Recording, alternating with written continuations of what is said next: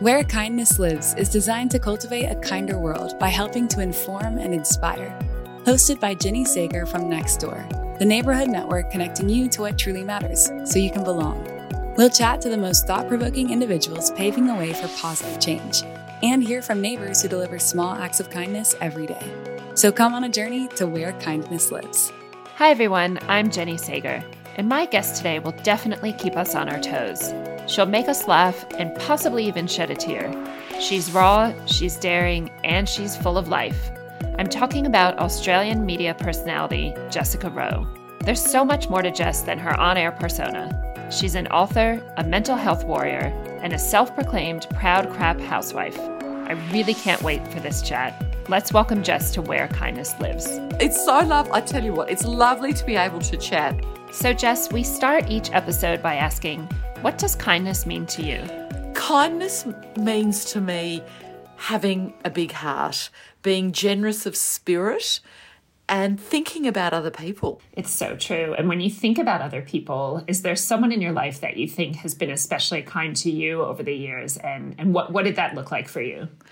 I think about lots of different people being kind and it's my parents i think for many of us we would sort of say our parents my my mum and my dad even though they split up when i was young they are such good people good, decent people. So they were my first introduction of kindness. But if I think about my life now and how it looks, I'd have to say my darling husband, Petey, to me is the kindest person I know. He always thinks about everyone else. Sometimes I think to his detriment. Often that's the risk of kind people often will forget about themselves. We're often not so good at being kind to ourselves, first and foremost. But definitely, Petey, is uh, number one on the top of my kind list.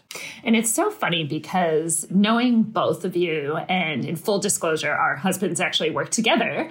And one of the questions that we get the most when people find that out is, oh my gosh, are Jess and Pete actually that nice in real life? Like people love to ask that question.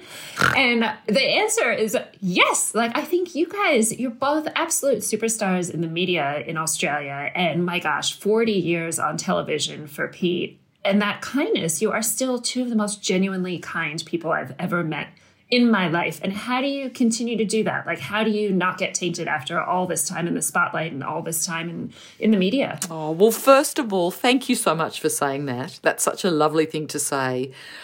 To me, it's it's about I'll talk from from my perspective obviously, but it's about just being true to who you are. So I've always been someone who what you see is what you get. The older I get, the more comfortable I am with being myself, not caring as much what other people think. But I'm I have always been someone who I like to make people feel good around me because it makes me feel good. And I love to be in not only work environments but just day-to-day environments where people's spirits are high and I know if I can make someone feel a bit better about themselves or their day, then I feel better. So, in a way, I don't know if it's weird to say, but in a way, am I being selfish by saying this is why I'm kind? Because it makes me feel better as I move through the world. And I'm also aware of wanting to make other people around me feel seen and heard and appreciated. More and more in life, people are rushing around and busy and and so wanting to sort of get ahead or just think about themselves. And to me there is no joy in that. Where's the joy? It sort of it sucks the lifeblood out of you if that, if you're so only focused on yourself. And I, I just for me it's it's strange trying to um, quantify it but i can't think of another way of existing. It's not, I think, almost as conscious of, of thinking, oh, I must be kind. It's it's just who I am. And it's how I live in the world. It's how my parents brought me up.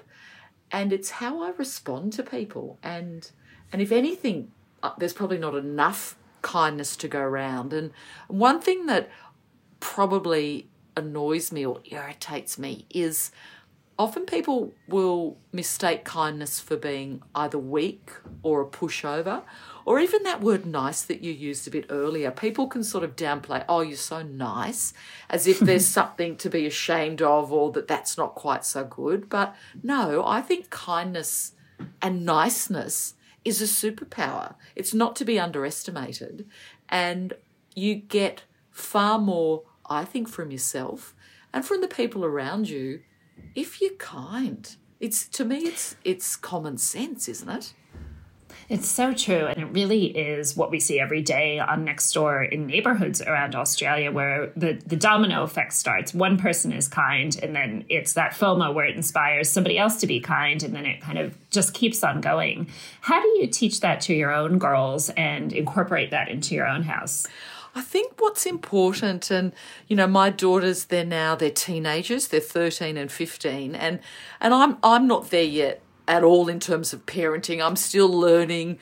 Some days I get it wrong, other days I I get it a bit better. I, I get it a bit I don't know if right is the correct word, but you know, some days, you know, I do it better than others. But what I've come to discover is when my kids were tiny, I used to think, oh, if I do this and, and talk about this, then they will behave in a particular way.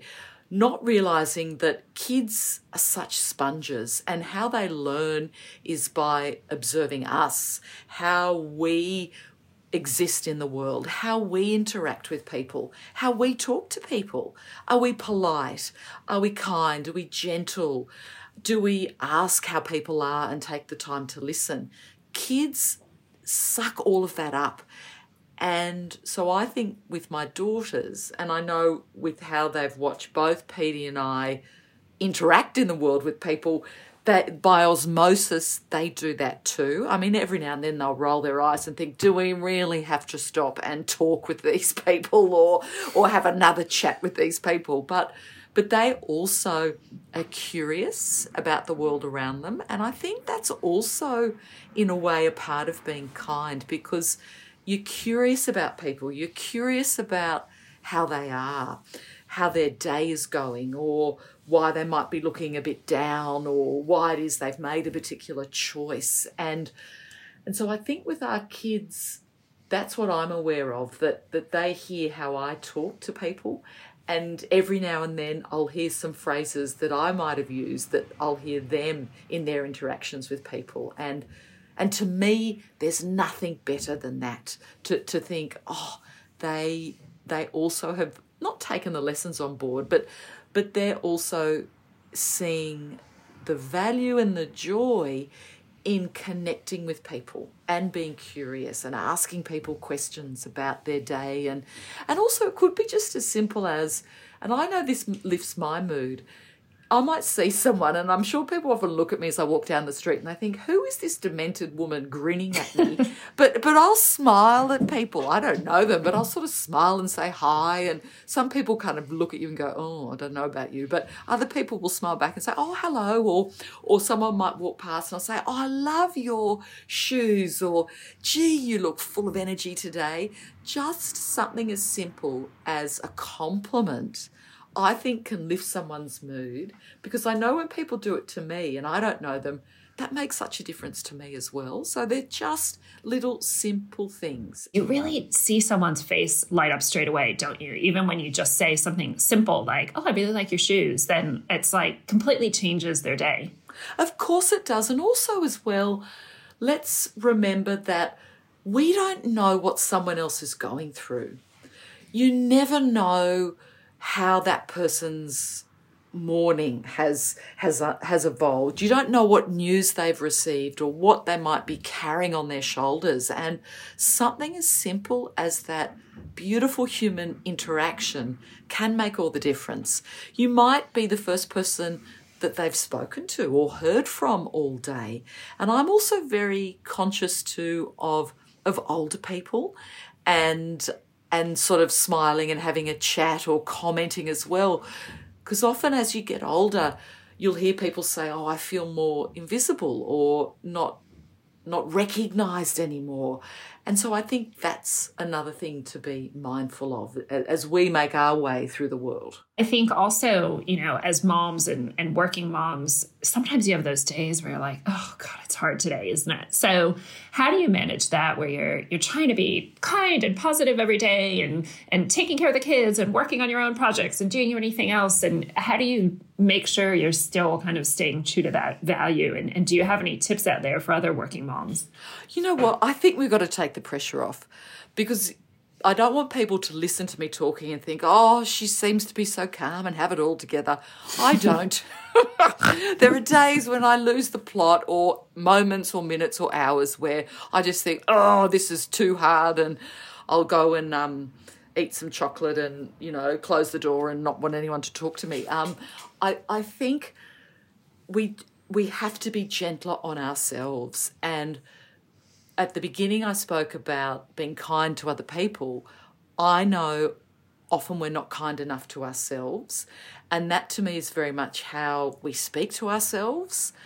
Often, I don't do this so much now, but when I was younger, I, I would be, I'd really beat myself up. I'd, I'd speak to myself in a voice that I wouldn't dream of speaking to my mum my pe- um, my parents, as I said, my um, my partner, my friends. I wouldn't talk to them like that. So why was I talking to myself, this internal voice, in such a negative way?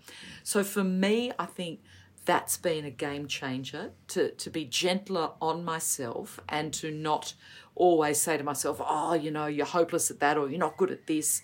Stop some of that negative self talk, but also realize that you know what, some days things will be harder than others, and there's nothing wrong with takeaway, having dinner in front of the telly, um, staying in your jammies, whatever. You do what works for you and your family, and not compare yourself to everyone else. There's often, I think, a sense of, oh, you think everyone else has it all together all the time and they have these amazing lives. No one does. And if they do, they're actually lying. so I, I, I, think advice mainly take the pressure off yourself. Know that you are enough.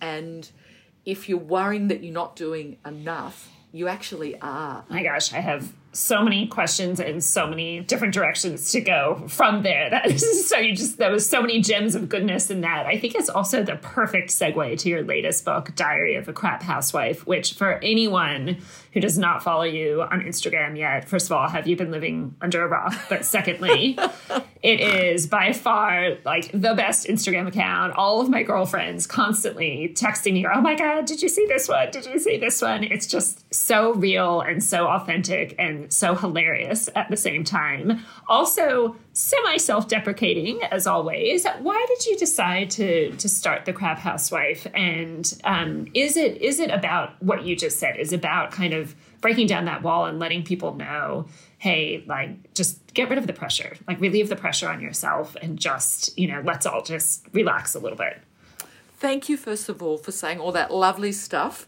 about being a crap housewife. I know you're a crap housewife, and I think, you know, crap housewives of the world unite. And and I think, you know, for me, social media there's that negative side where people are comparing and not feeling good enough. But very much what I do with my social media is share it all because I never want anyone to feel, oh no, I'm not good enough, or how have they got it all together and I don't.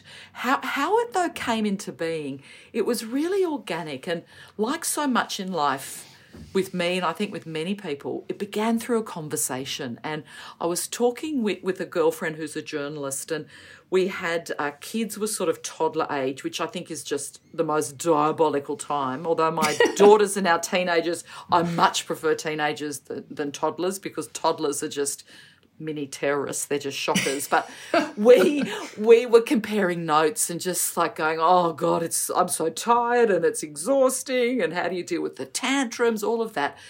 And then we came around to talking about what what our kids would and wouldn't eat and food and meals. And and she said to me do you know there are some people who post to Facebook this was when Facebook was all the rage what they actually make for their kids lunch each day. And I thought she was joking. I'm like, no, don't be ridiculous, as if you'd do that. And she said, no, no, have a look. So I had a look. And when I first saw these images of these beautiful lunches, these sort of the bento what, boxes, the crazy oh, over the top bento boxes. exactly. And all neat and tidy and, you know, beautiful watermelon but cut into balls and yes. all these fun free, nut free, sugar free, yucky, nothing, no sugar bars of nothingness. Sa- and, sandwiches in the shape of a sunflower. Exactly. all this stuff. And I remember, though, when I first saw it, a part of me was like, oh no I don't do that. I must be a really bad mum. You know, I give my kids, they get a lunch order, a Vegemite sandwich, and tiny teddies and an apple, and oh, I'm terrible. But then another part of me got angry. I thought, no, why am I allowing my sense of self to be defined by someone who I don't even know and who knows how genuine it is, why am I letting that impact how I feel about myself or how I feel about my parenting? So I said to my friend, I am going to post every night what I actually cook for my family with the hashtag crap housewife. And so it began from there. It began as something that I did for myself to make myself feel better about, I suppose, my inadequacies.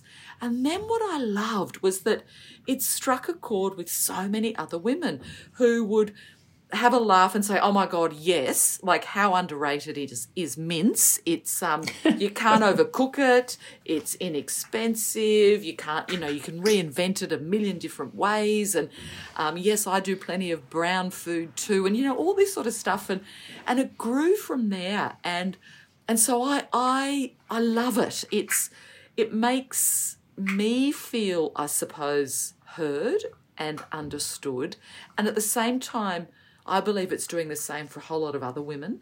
And I'm a huge believer in backing one another, supporting the different choices that we make. I mean, not only am I a crap housewife, I'm a proud feminist, but my brand of feminism is all about supporting the different choices that women make, even if it mightn't be the choices that you might make for you and your family. And so for me, that's, I suppose, what the crap housewife movement has become. And then, in a more, I suppose, serious way, a more serious side is I had terrible postnatal depression after the birth of both of my daughters. And I, there was a time when I didn't think I'd ever be able to leave the house, and I felt so inadequate and such a failure.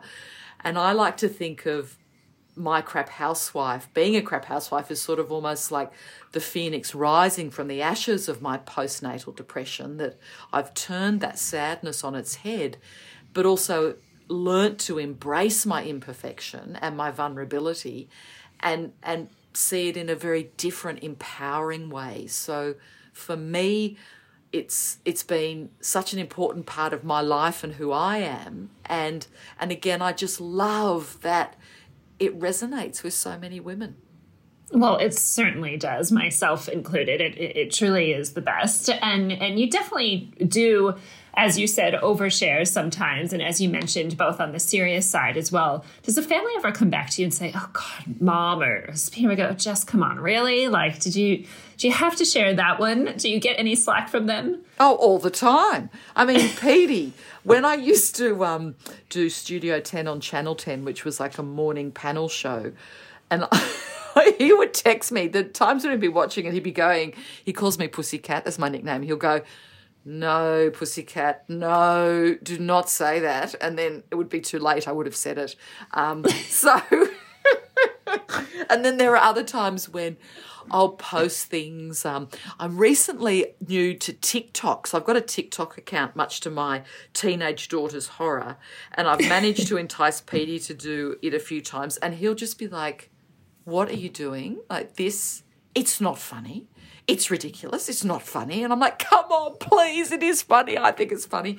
And um, and then he'll get, you know, he'll do it for me, and then he still doesn't think it's terribly funny but but but again i don't care it, it amuses me it cracks me up and and also i mean i think too other people have a bit of a laugh and and again not i think we need to embrace our sillier side as well there is so much of life that is hard, that is heavy, that is serious, not only in our immediate world, but in the wider world. There is so much that is happening.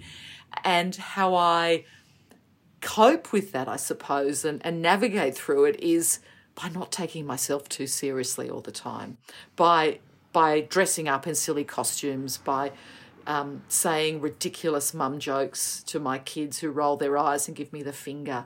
Um, I like to make hats. This is a relatively new thing. It sort of began during lockdowns with craft. I like to make a hat, but to match my meals. So I've got like yes, I'm a am a big fan of the hats. oh, I, have never had you. so much um so much wardrobe envy. My gosh, and I actually didn't realize you make all of them. I was like, where is she getting these taco hats and these you know like spaghetti? I remember the spaghetti bolognese one. exactly. I mean, the, the hats are amazing. And sausages in a fry pan, and I did this wonderful big giant fried egg hat. And I mean, Peter yes. will roll his eyes. He'll come home from work. He's like, "What are you doing?"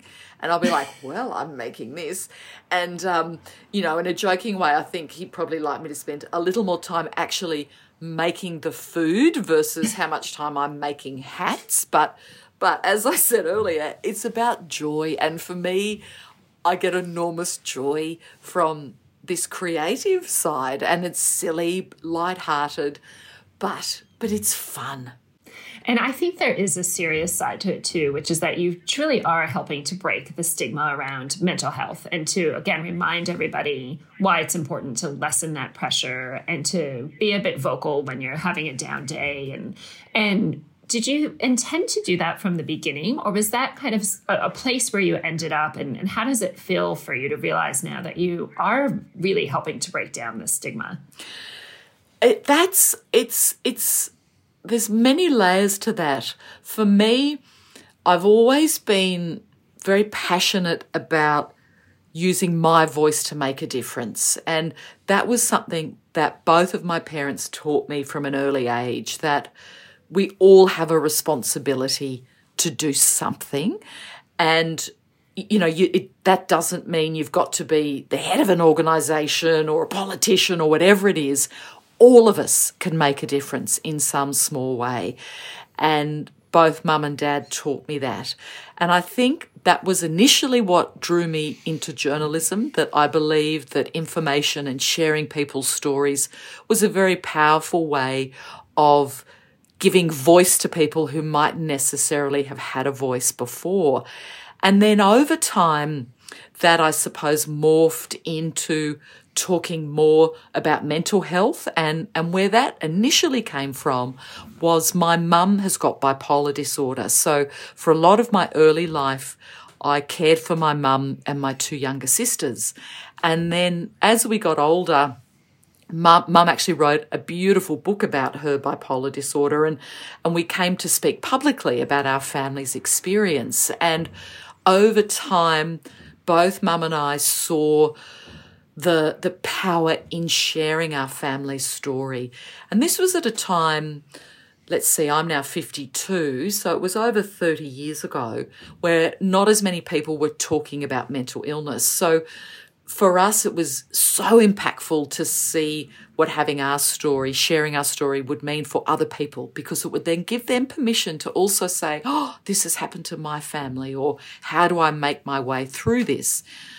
But then again, over time, that changed again when I myself realized that I had a mental illness. And what, what I found very confronting about that was the shame, the level of shame and stigma that I felt when I realized I had a mental illness.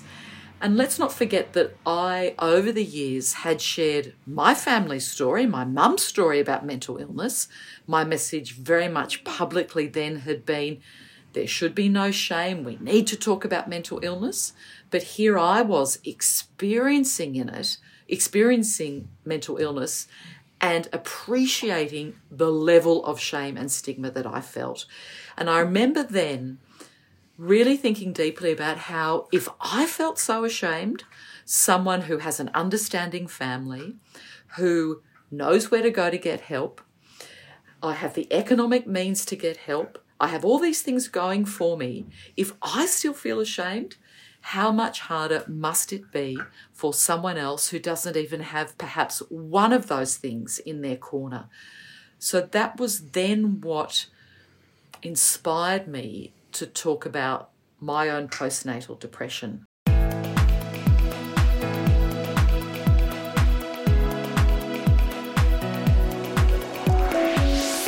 Do you and Petey, do you know your neighbors? Are you guys friends with anyone on the street? Yes, we do, especially Petey. Petey is, I mean, I like a chat. Petey loves a chat. And, and literally, it's like, I'll even be with my daughters going, Can we get in the car now? like, we need to go. or we'll be down at the supermarket. Now, we need to keep moving, Petey. Like, we don't need to get everyone's life story while we're standing here. Um, but yes, he's, he's, working on a story for the six p.m. minutes. well, exactly. but but you know what? I mean, I make light of that, but but it is. I do love conversation and connection, and and as you mentioned, I'm I, I, think it's wonderful what, what Nextdoor has done and is doing to um, sow those seeds of connection and, and as simple as as our neighbours. Because I think almost before COVID there was less connection with our neighbours, less idea of who lived around us, whereas I think we are more aware of that now, but we still probably don't reach out enough, or even just simply say hi and, and have that chat with, with people. And and I know you know that point you made too about mental health during COVID, and also I think we're going to be seeing the repercussions of that for so many years to come. I remember talking with some mental health experts who said what they were finding was for many people who hadn't had any experience of mental illness, they were suddenly grappling with it for the first time in their lives. And that what we needed to do was to use a lot of the the techniques and the the expertise that the people who had, I suppose, more ongoing mental health issues to use some of their tools to help people get through. Because also, I think anecdotally, people who, who had sort of ongoing mental health issues didn't find COVID quite so bad because they already had some sort of things that they were doing to help manage their mental health. And, um, and I think that's, that's something that, that's worth looking at as well. Share a neighbor story in every episode of the podcast. And so I want to share a neighbor story from Australia with you today and just hear what you think about this one. This is from a neighbor named Ruth, and she posted on Nextdoor just wanting to thank her neighbors Betty and Colin, who are retired in their 70s. And Ruth um, is part of a young family, and she just said that she loves how her neighbors are non judgmental to all of her struggles with kids and work and divorce and other things she has going on in the house. And she said, since 2000, they've always helped me out and volunteered to drive me organize things with a handyman. They're always there for me and my kids, my cat, my house, and my garden. And I'm so lucky to consider them my friends. We walk together, we celebrate small and big events, we chat and discuss things over the fence. We share our thoughts on the local community, we share our food and our bins and our driveway if we ever need to. And they never ask for anything back. They even looked after my house and cat for months. It's just so rare to know that even when storm damage from my yard to theirs can't destroy their view on what neighbors are for each other and for friends who help. Isn't that a great story? Oh, that makes me makes me want to cry. I don't Ruth's neighbors just sound like such special souls and and isn't that and that is what connects us isn't it the that that kindness of people who who just do it because they want to do it. It's not because they expect anything in return. It's just because that's what that's who they are and that's what they want to do. And oh, I think I'd love Ruth's neighbours to be next door to me as well. I know every, every, everyone needs everyone needs uh, Betty and Colin next oh, door, don't we? I just I adore it. It's so beautiful. But but but you're right. I think as well. Just picking up on with um with COVID and things, with people seeing the kindness of, of others around them. I mean, even Um, like there was a lovely lady, Narelle, who lives around the corner from us, and when um, recently, you know, I got COVID, and I mean, she, she knows she's she knows I'm not a great cook, but you know, she dropped round in her sort of hot pot different meals that I could, you know, the family could heat up, and just things like that. It makes such a difference, and um, it's just so beautiful. Well, Jess, we could talk to you for hours on end, but we do one fun thing at the end of every episode called the Kind Carousel, where we get to ask you all kinds of different fun questions. So here we go.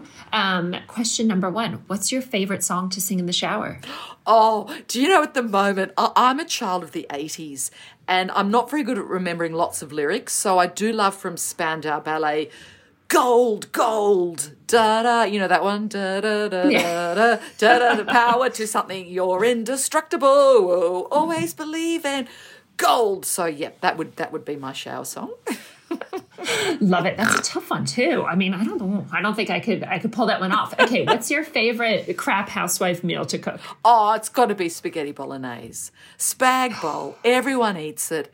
Uh, you use the the pasta sauce that comes in a jar. Anything that's in a jar or a sachet, you know, wins hands down for me. So yeah, spag bowl you know, I must be a super crap housewife because I don't even consider that a crappy meal. That's like a full on dinner in my house. oh, no, it, I tell you, it is a full on dinner. We have it at least maybe once well, at least once, maybe twice a week in our house. And also, you see, with spag bowl, with that with that mince mix, you can do, you know, it can be um, shepherd's pie the following night. Mash up some potato, put it on the top. You could make it into a nachos. I mean, I love that. If you've got leftovers, keep keep redoing it.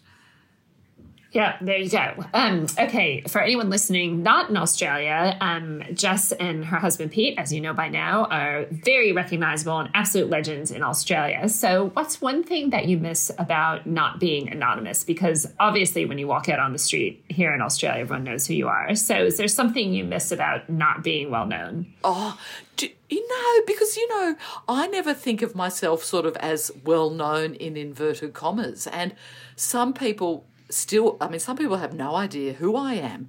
And um, so, no, I, I just feel, you know what?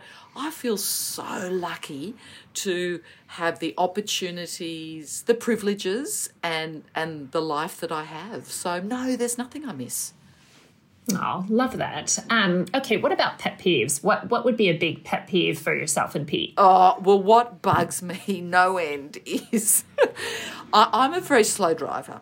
I'm I'm I'm a bit of a granny driver. I like to just go slowly. Everyone gets very annoyed around me, but I'm also, you know, I'm mindful of the traffic around me. I always let people in, but when someone doesn't wave, when they, you know, you let them in and they're not waving to go oh, thank you, yes. that bugs me and yeah, so that that would be definitely a pet peeve of mine. okay, two more questions. What's something that you've learned from your daughters? You've obviously taught them lots of things. What's something you've you've learned from them? Oh, they teach me something new all the time. My youngest daughter, Giselle, who's 13, she has taught me so much about the environment and climate change. I thought I knew stuff. She is, she doesn't like me calling her this, but I will. She is my eco warrior. So she has taught me so much about how we can make a difference, what to do with recycling. So she's she teaches me that. My eldest daughter Allegra, she she teaches me to be kind and to be kinder. She is the most empathetic person I know. My other favorite thing about your, well, I have too many favorite things about your Instagram account, but besides the wardrobe envy and the hats and the recipes and everything else, I love your jokes. You have so many good mom jokes as opposed to dad jokes. And so please tell us one of your favorite jokes. Oh! Well, this would be one of my favourite. It's one of the simplest, and that's why, because I'm not very good at remembering long jokes. Um, what do you call a pile of cats? A mountain. oh so gosh. it's a shocker, but as a crazy cat lady, as well as a crap housewife, that would have to be one of my favourites. Do you know the one I stole from you that my kids retell over oh, and over what? again because they thought was hilarious? Was what does um, cheese say when it looks itself in the mirror? Hello, me. that has got, I mean, it comes up like every month. Oh, One of my kids yay. tells it like every few weeks. Oh, you know what? That has made my day. I love that. totally stolen, absolutely ripped off from you. oh my gosh. Well, Jess, thank you so much for your time today. Again, if you don't already follow Jess on Instagram or now TikTok, apparently too, you've clearly been living under a rock. So please go out and do that. And shameless plug, Jess, what, what would you like to get out there? Oh, as you said, follow me on Insta or on TikTok. I'm at Crap Housewife. And of course, as you generously mentioned, my book, Diary of a Crap Housewife plenty of tales there of living in this crap housewife world, and there's also some recipes in there too. So I reckon that's that's worth a look as well. It'll definitely keep you giggling. And thank you for everything you've done in the mental health space as well, Jess. And again, I will I will say here on record, you and Pete genuinely are this nice in real life, and we love you to death. Thank you so much. And um, please don't forget to download Nextdoor if you want to start connecting with your neighbors now. Thanks so much, Jess. Oh, Jenny, thank you so much. Big love to you. I've so enjoyed talking. I mean, as you can tell, I could just be talking with you for hours and hours. I really, you know, maybe we'll have to do a part two. In, I reckon six months with more jokes. exactly. That's.